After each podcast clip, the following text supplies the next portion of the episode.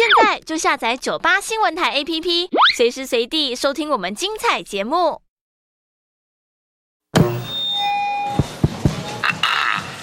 训导处报告，训导处报告，选修易经、台湾史、城市运输、欧洲艺术史以及节气历法的同学们，现在马上到九八大楼集合，九八讲堂上课啦！这里是九八新闻台 FM 九八点一，欢迎收听九八讲堂。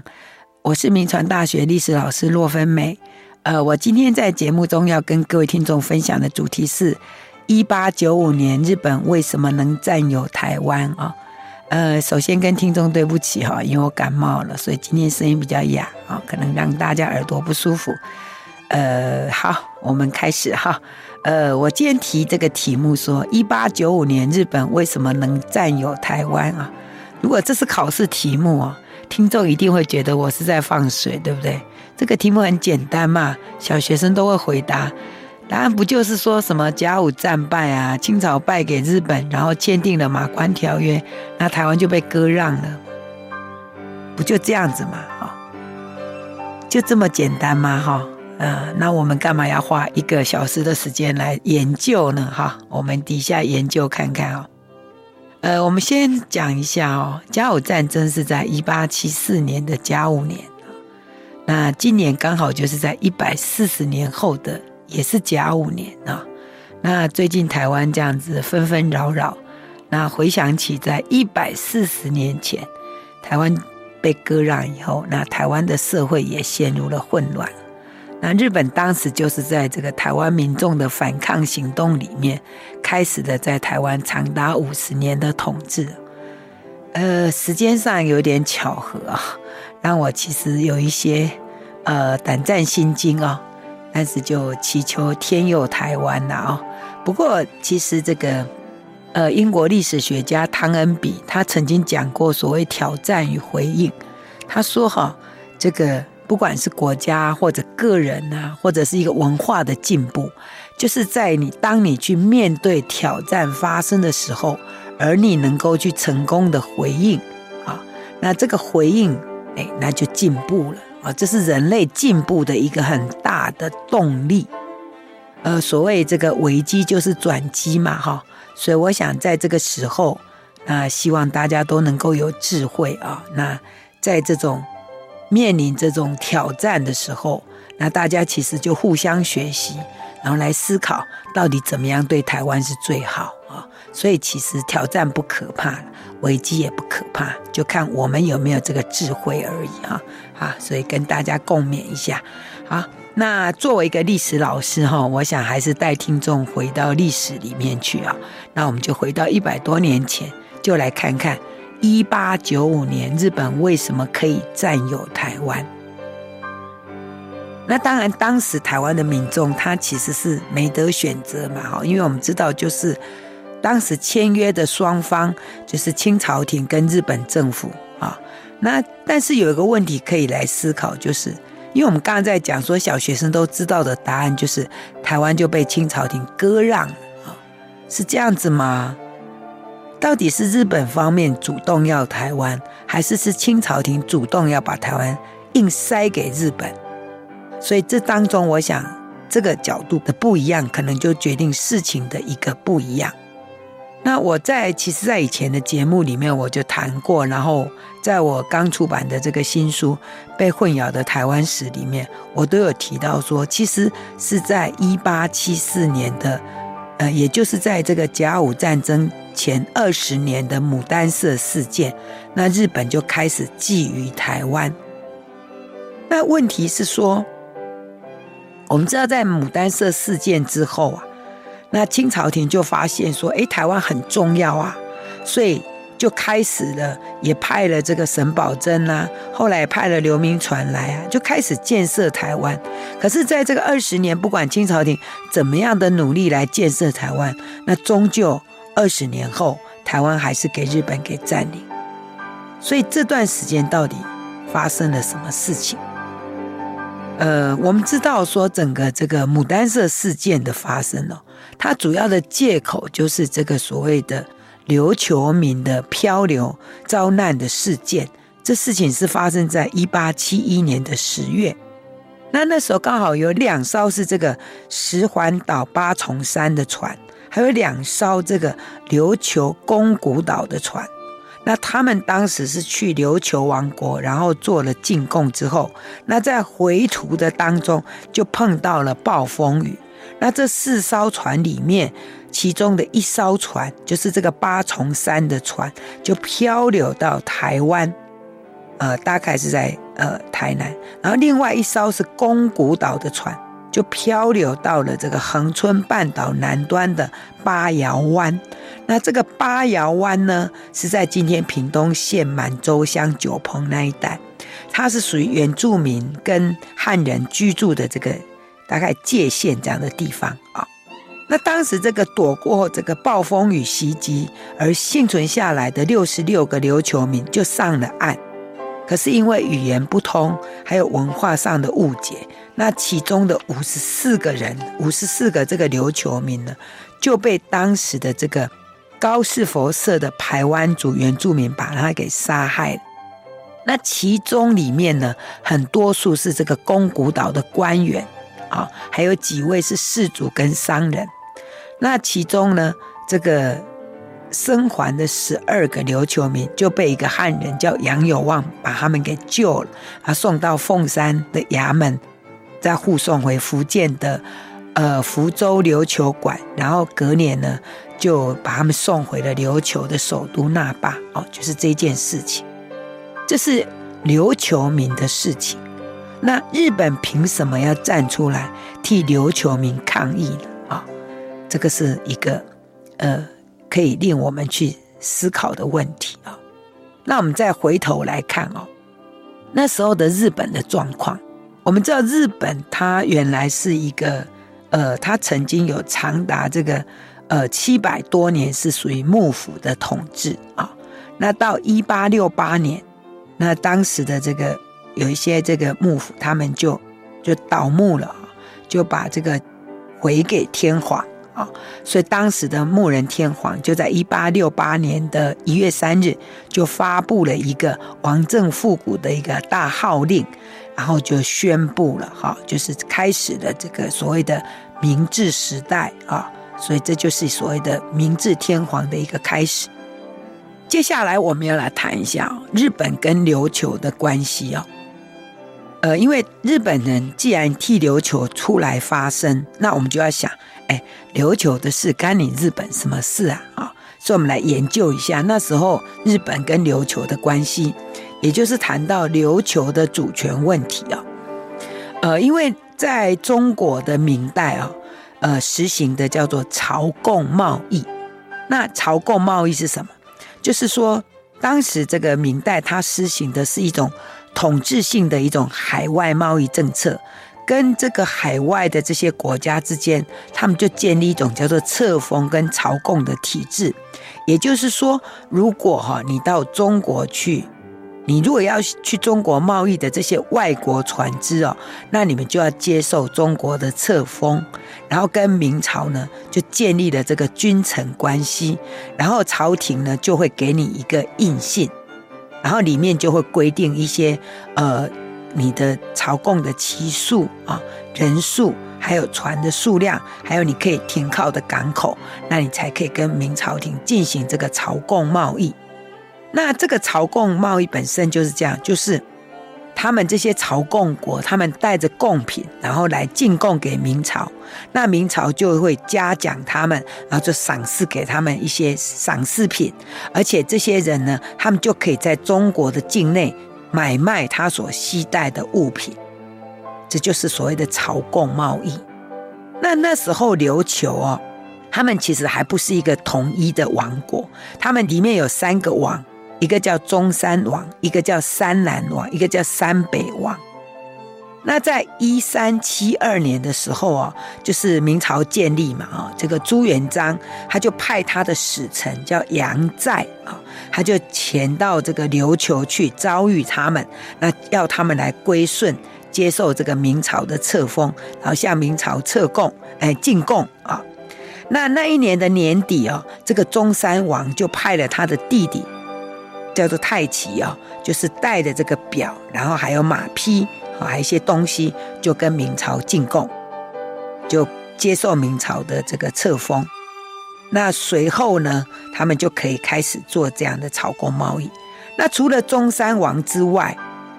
之后呢，像那个另外的两个王，就是南王跟北王，也分别在一三八零年跟一三八三年也来跟明朝朝贡。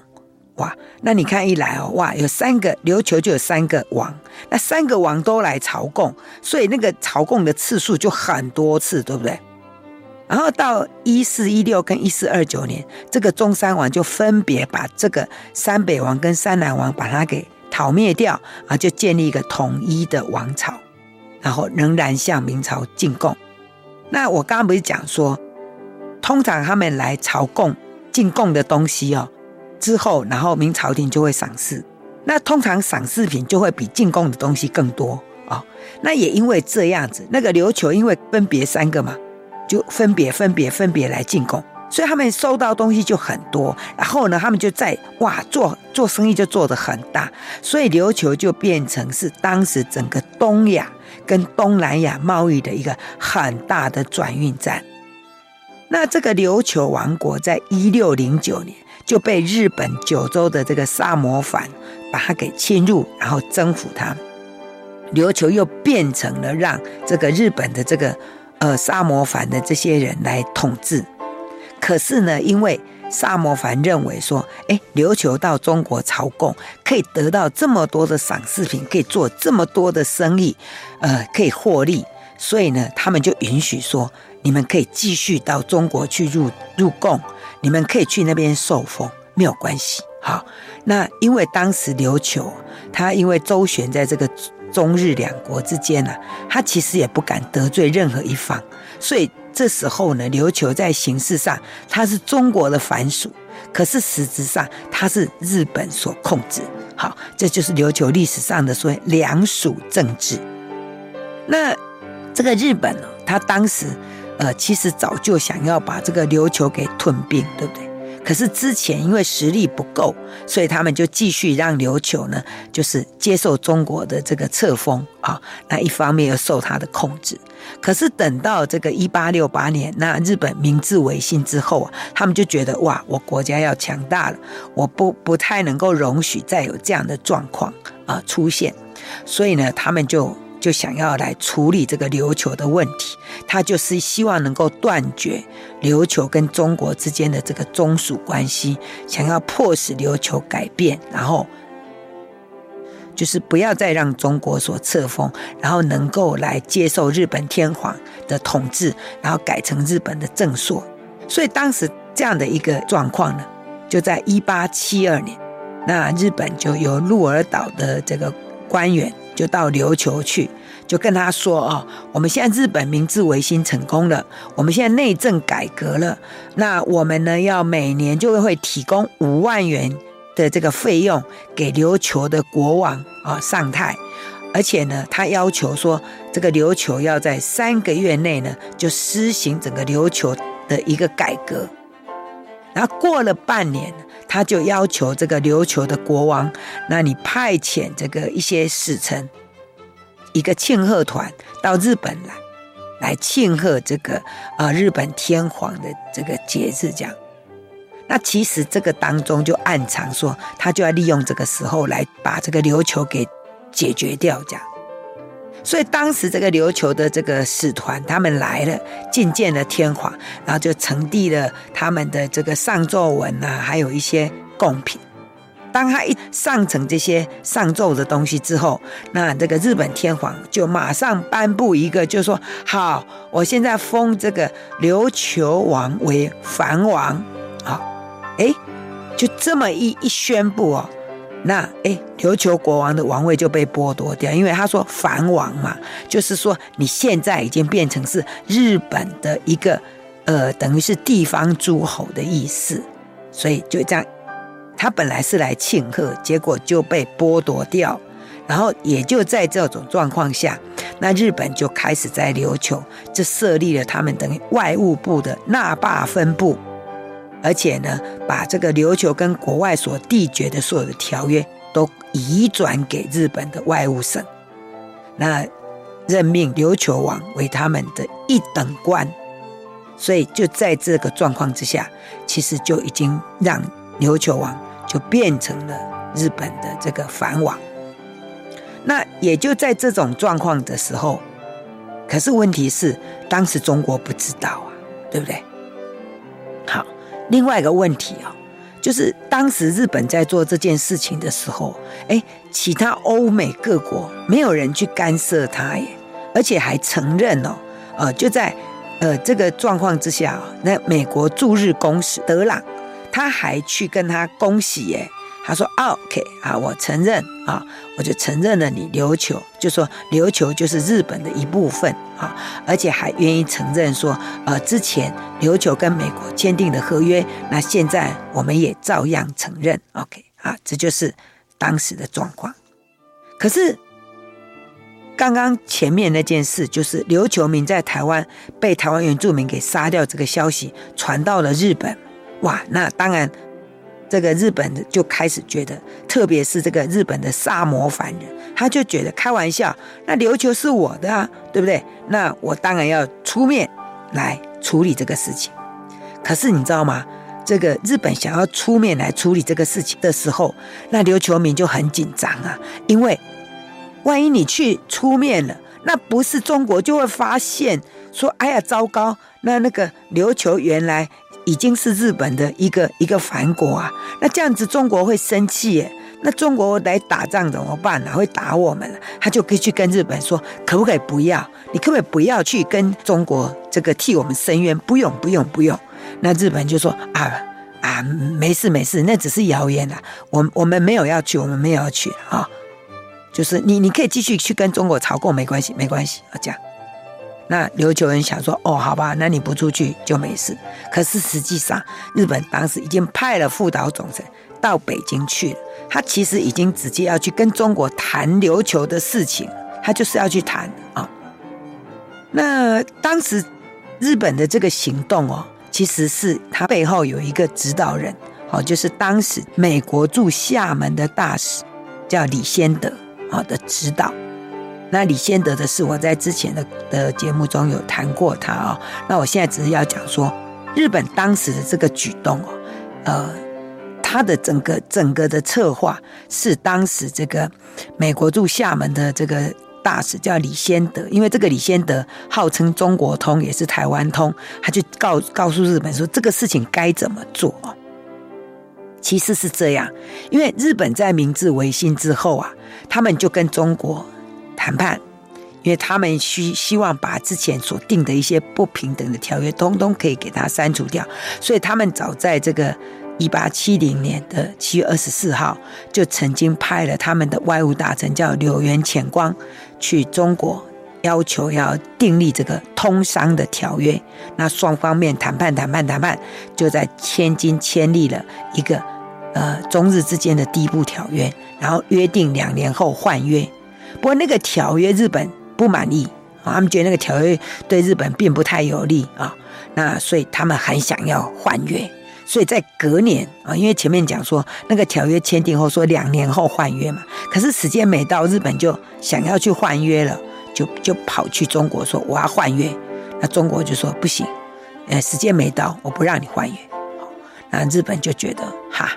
那就是表示我国家不够强了，我如果国家强盛。中国就不敢这样对待我，所以当时就有点不开心。不过当时就想说，好吗？那如果照约定两年后换约，那我们就照时间再来。所以他临走的时候，他就跟中国说，就等我们的这个呃大臣哦，因为当时日本不是派了一团去欧美这个考察吗？他说等我们的那个呃去考察的大臣这个岩仓具视回来的时候，我们会再派派人过来换约。可是，在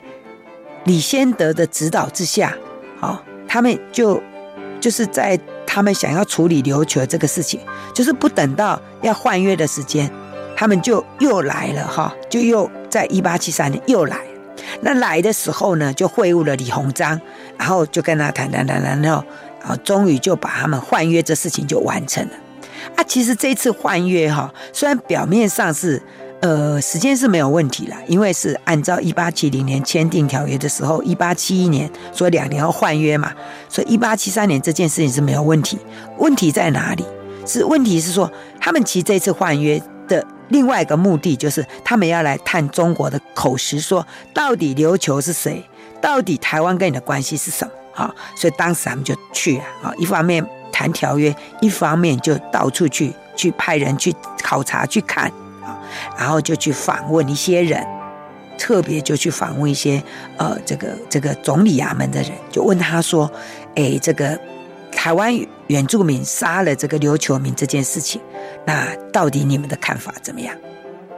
当时这个总理衙门人就说，哎呀，台湾的生番是化外之民。啊，我们也不跟他计较。那琉球民啊，那个也是属于藩属啊，我们也不会太去在意他。所以这个话就让日本逮到了借口，就说：“哦，好，那你自然这两个地都不让你管。那接下来，那当然就是我们的事情。”好，我们先谈到这里，休息一下，广告过后再回到九八新闻台九八讲堂。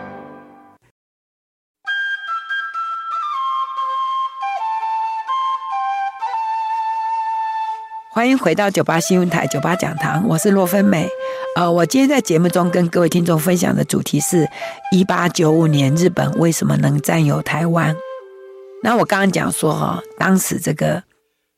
日本呢，他们其实到中国去哦，呃，一方面就进行这个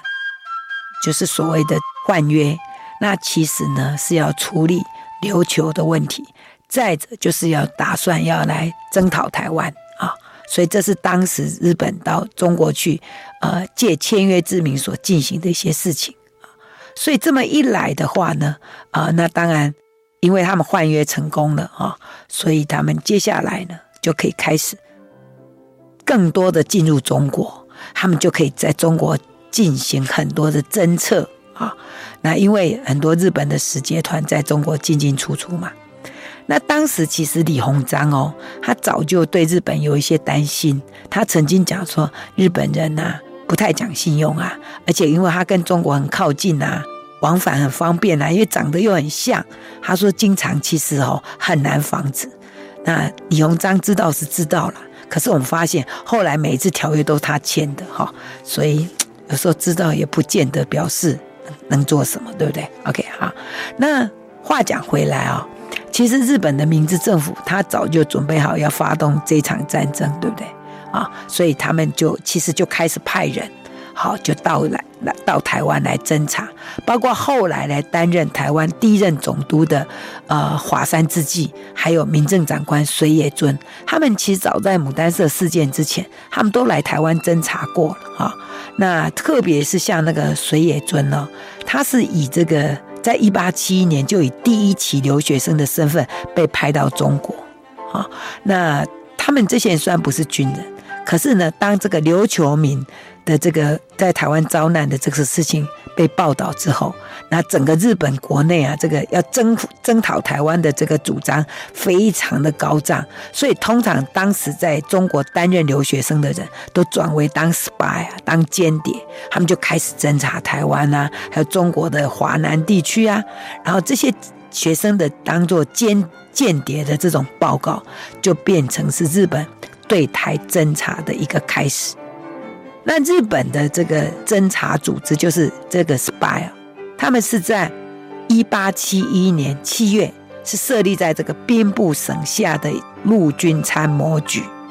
那这个局的主要任务呢，就是他们要参与一些策划，还有他们要去策动，然后要去调查、画地图。而且他们要担任一种就是所谓间谍的这个通报等等啊，所以他们会派一些很有才能的人，会画地图的人，然后用假名或者伪装的方式，然后到中国，然后到台湾啊，就这样子去去做啊。像那个华山之计啊，他也是啊，他也是，就是我刚刚讲，他就是被派来台湾，他在那个呃一八七三年八月就。从淡水登陆了，然后就开始展开为期三个月，在台湾各地调查，而且跟台湾的原住民交流啊。然后之后呢，一八七四年三月又来台湾啊，然后他从这一次是从高雄登陆，就潜入这个原住民地区，一直到日本出兵来台湾的时候，他就跟日本的舰队结合。而且你知道呢，那当时日本要出兵台湾哦，就是我刚刚讲那个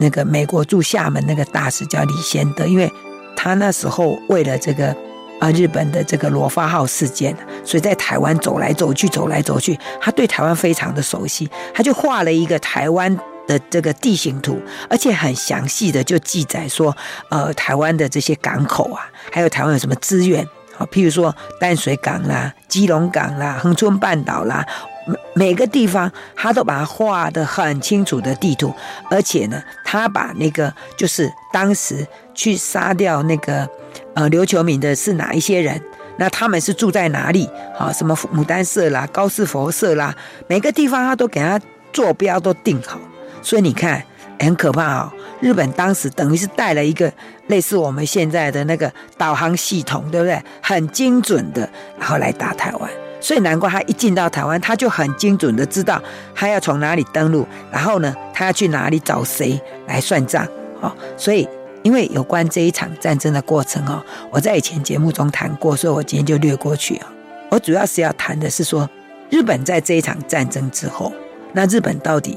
有什么收获？这才是值得观察。因为我讲说，日本在一八九五年，他能够得到台湾，是因为他在二十年前的这个牡丹社事件就已经很清楚的得到很多台湾的讯息，所以当时日本在这个里面呢，当然。我们知道他在在这场战争哦，呃，因为这是日本第一次的海外战争，是明治政府的这个第一次的这个海外征讨，所以他们就有随队记者，哈，就跟着过来。好，当时的这个东京日日新闻报的记者岸田银香，他就是跟着这个军队，然后就登陆台湾，然后采进行这个采访报道啊，所以他是日本历史上的第一个战地记者。那因为那个战争啊，中间没有太大的冲突，所以其实也没什么新闻可以报道啊，所以他当时就报道了台湾各地的这个风土人情啊，就引起哇日本读者非常大的好奇心。所以你知道吗？当时这个报纸哦的发行量增加了一点五倍，而且台湾就变成那个时候日本整个社会的这个舆论的焦点。所以这个是日本认识台湾的一个很重要的开端啊。而且也因为日本这一次登陆之后啊，他们在恒村那个地方扎营，那因为台湾的这个气候、风土病，呃，这个疟疾，好，就当时很多日本的军队就在这里面呢就死亡，哦，就染上了疟疾，大概有百分之六十六染上疟疾，啊，那时候日本这个人啊总数是大概五千九百九十人，那很多病死，很多就是。被这个疟疾感染，好，所以日本也因为这样子，他们就知道了台湾的整个状况，所以也为后来日本占领台湾，就这个呃，这个就是环境卫生这件事情，他们有了一个很好的心理准备。这也就是后来为什么日本人一进来之后，就在医疗上面和医学上面有一个很大的开展，其实也就得力于这一次的经验。好，我们先谈到这里，休息一下，马上回来。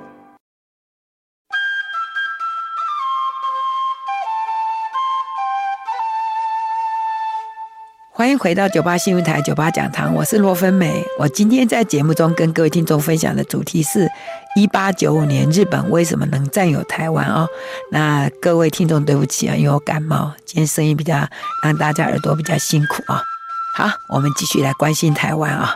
那我们刚刚提到说，这个日本在这个牡丹社事件哦。呃，就是对台湾有一个很大的认识，呃，尤其他们的间谍战，还有对台湾的气候啊，就非常的了解。这个其实对这个，呃，在一八九五年他们能够占有台湾，其实是有一个很大的决定性。再者呢，日本本身呢，还因为这个事件，在整个海运政策上有一个很大的转变。为什么？因为当时这个英美两国。他们就不愿意租借船只，还有不愿意租借他们的这些海员呢，给日本用，因为他说你要去打台湾，我不给你用。所以当时日本就想说，糟糕了，已经都要去打了。那他们本来是想好是说借英国船，借日本船，那所以现在不行。所以日本当时的这个藩地事务局的局长大卫崇信，他就很快的就下决心说，他们要购买两艘船，就是社寮丸跟高砂丸，就专门为了来打台湾然后买的。那当时呢，因为日本本来预期说他们在台湾的这个军事行动，清朝廷因为应该不会介入，对不对？因为不是去谈条约就问好了嘛。可是相反，因为等到他们开始来打的时候，那清朝廷就提出了抗议，哇！所以日本跟中国的关系呢就非常的紧张。那不过当时日本是想说，反正我跟中国、跟清朝廷早晚要打仗的啦，哦，所以就在这个时间点上，他们就说好，那我要加强这个海上的运输能力，哈，因为我要加强之后，我以后不管怎么样，反正我要跟你打一仗就对，哈，所以当时他们就就主张说，呃，不管怎么样，他们就是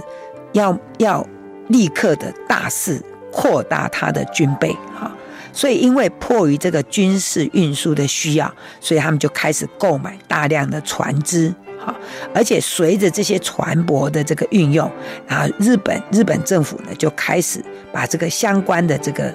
的这个策政策就发展起来，比如说寻找新的一些呃呃管道啊。新的航路啊，呃，或者是说配合国家的这个移民政策啊，开始进行这种远洋的这个航线的开展，甚至他们还去试着往澳洲的这个航线去走啊。他们已经想好说，我们若最远到澳洲，然后再回来的时候，我们可以在台湾的哪里，高雄啊，哪里可以停泊啊，而且趁这个机会还可以到台湾各地走走。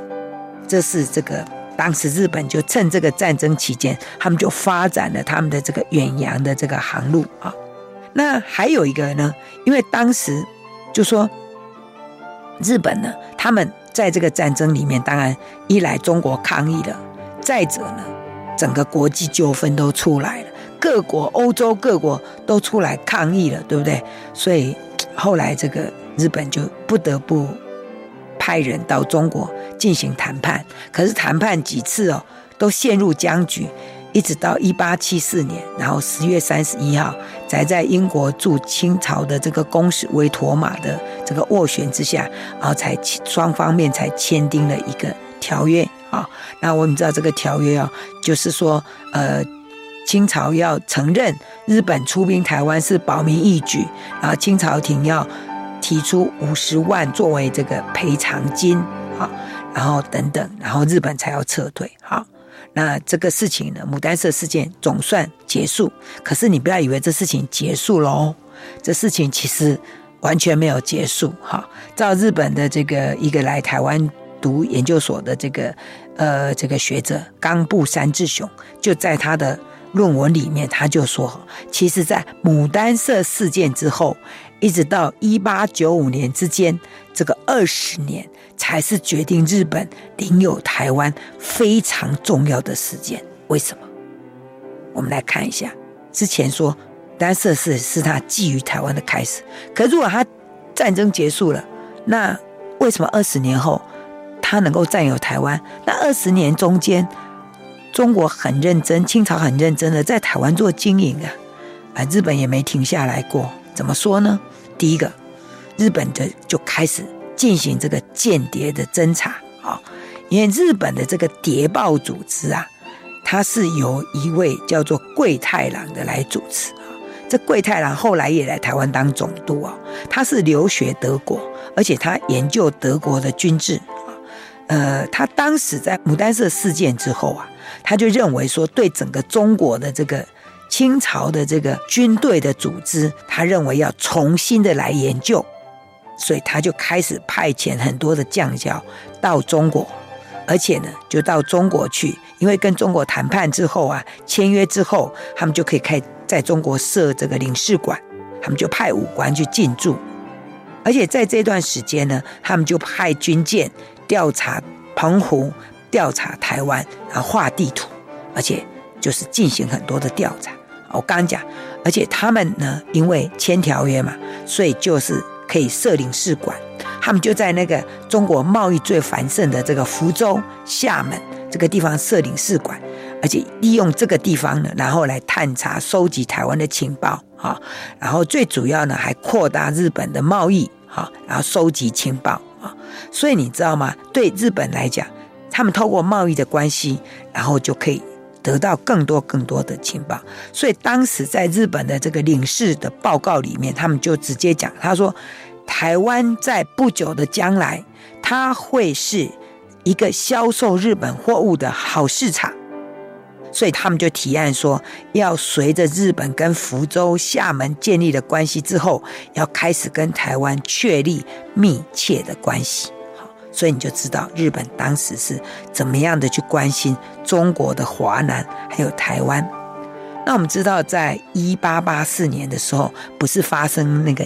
侵华战争吗？啊，那这一点日本早就看在眼里，他们知道中国跟法国的关系非常紧张，他们也知道两边即将要开战，所以他们就派人啊，派一个叫做小泽玉郎的人，他们就过来，就请他到福州，然后到台湾，然后他们就开始去观察，甚至你知道吗？这个法国在打台湾的时候，在淡水打仗的时候，他们根本就这个就在那个外海那边，他们就在那边观战，看你们怎么打，哦，看法国如何打台湾，好，然后等到那个战争结束之后呢，他们就到这个，呃，就是来视察这个淡水、基隆，哇，你看他们连法国怎么打进来台湾的路线，他们都看好了啊，实在是真的很可怕。再一个就是经济方面的考量，因为其实明治政府他们当然，他们想要台湾，其实还有一个部分就是在经济上的考量啊。因为其实日本的这个明治政府，他们整个建立之后，他们其实在贸易上就一直都不平衡。所以呢，他们也开始在观察，因为我们知道台湾在一八六零年之后不就淡水开港嘛，对不对？台湾各处开港，所以台湾就开始有有很多的货物啊在出口，所以日本就要来看一下台湾当时的货物哦，到底有哪一些物产是可以出口的。第一个，他们注意到的就是台湾的砂糖，因为从一八六八年开始哦，台湾的砂糖就是日本最重要的输入品。那所以在日本的这个财政上面来讲，这个砂糖的输入金额，哦，给他们负担非常的重，所以他们如果要解除解除这个贸易的赤字，就一定要想办法谋求砂糖输入额的减少，因为我们知道日本人的口味哦比较偏甜，他蛮爱吃糖，所以这个也可以理解为什么后来日本呃占领台湾之后就在糖业上发展，所以他们当时就注意到。糖这个东西哦，可能是呃一个很重要的产品。哎，原来糖是吸引日本到台湾的物品，真是可怕。OK，好，这是一种。再一种就是樟脑。呃，我们知道樟脑在那个时代其实是很重要的，可以用在很多杀菌啊，甚至药啦，甚至在很多方面的制造，它的原料都是这个樟脑。那樟脑这个东西哦，台湾产很多的樟木，在全世界来讲哦，最主要的两个产地就是台湾跟日本。那这两个地方的樟脑的产量其实垄断世界市场。可是日本因为很早就滥砍了这个樟木，所以等到一八九四年，日本的整个生产量就大量减少。可日本的樟脑哇，还是非常的多啊。远远超过日本，所以这当然就引起日本的一个觊觎哦。他想说，哇，台湾的这个输出品。那至于还有一个就是茶，好，因为我们知道日本它也产，日本人也喝茶。那日本的主要茶是绿茶，可是你知道吗？这个当时哦，台湾是产什么？台湾产乌龙茶，还有包种茶。那那时候。台湾主要的输出是输出到美国，好，包种茶是到南亚。美国人喜欢喝那个发酵的这个乌龙茶，那日本弄不出这个东西呀，所以他们就来考察，好，他们就来考察说，诶，当时整个台湾的这个这个物产，好，所以他们想说，诶，如果可以把台湾的乌龙茶然后输入到日本去，那不是很好？所以你看，他从整个经济上的考量来讲，哇，台湾的这些经济产品，感觉上 是非常吻合日本。所以我刚刚这样讲，你看，从间谍进行，他们开始对台湾的地形好，然后呢，从这个这个布局这个在中中国布局这个呃领事馆，然后开始对中国的华南、中国的南台湾、台湾这个之间的这个关系，然后呢，从商业上，甚至他们在侵华战争的时候，他们就来看。哎，清朝跟这个法国怎么战争等等，反正他就把这些东西都摸得一清二楚。所以你看，经过我们这样的讨论，你看马关条约的签订，造成台湾被割让给日本的结果，答案呢，到底是中国硬把台湾塞给日本，还是日本早就想好他要台湾这个地方？我想今天的答案我们就知道，不言而喻了吧。所以，一八九五年日本为什么可以占领台湾？其实台湾早就在日本的掌控之中。但是，他即使掌控得这么好，那他真正开始统治台湾，就真的没问题吗？啊，这个答案我们下一次再跟各位来分享。好，那我们今天节目就进行到这里，谢谢收听九八讲堂，再见喽。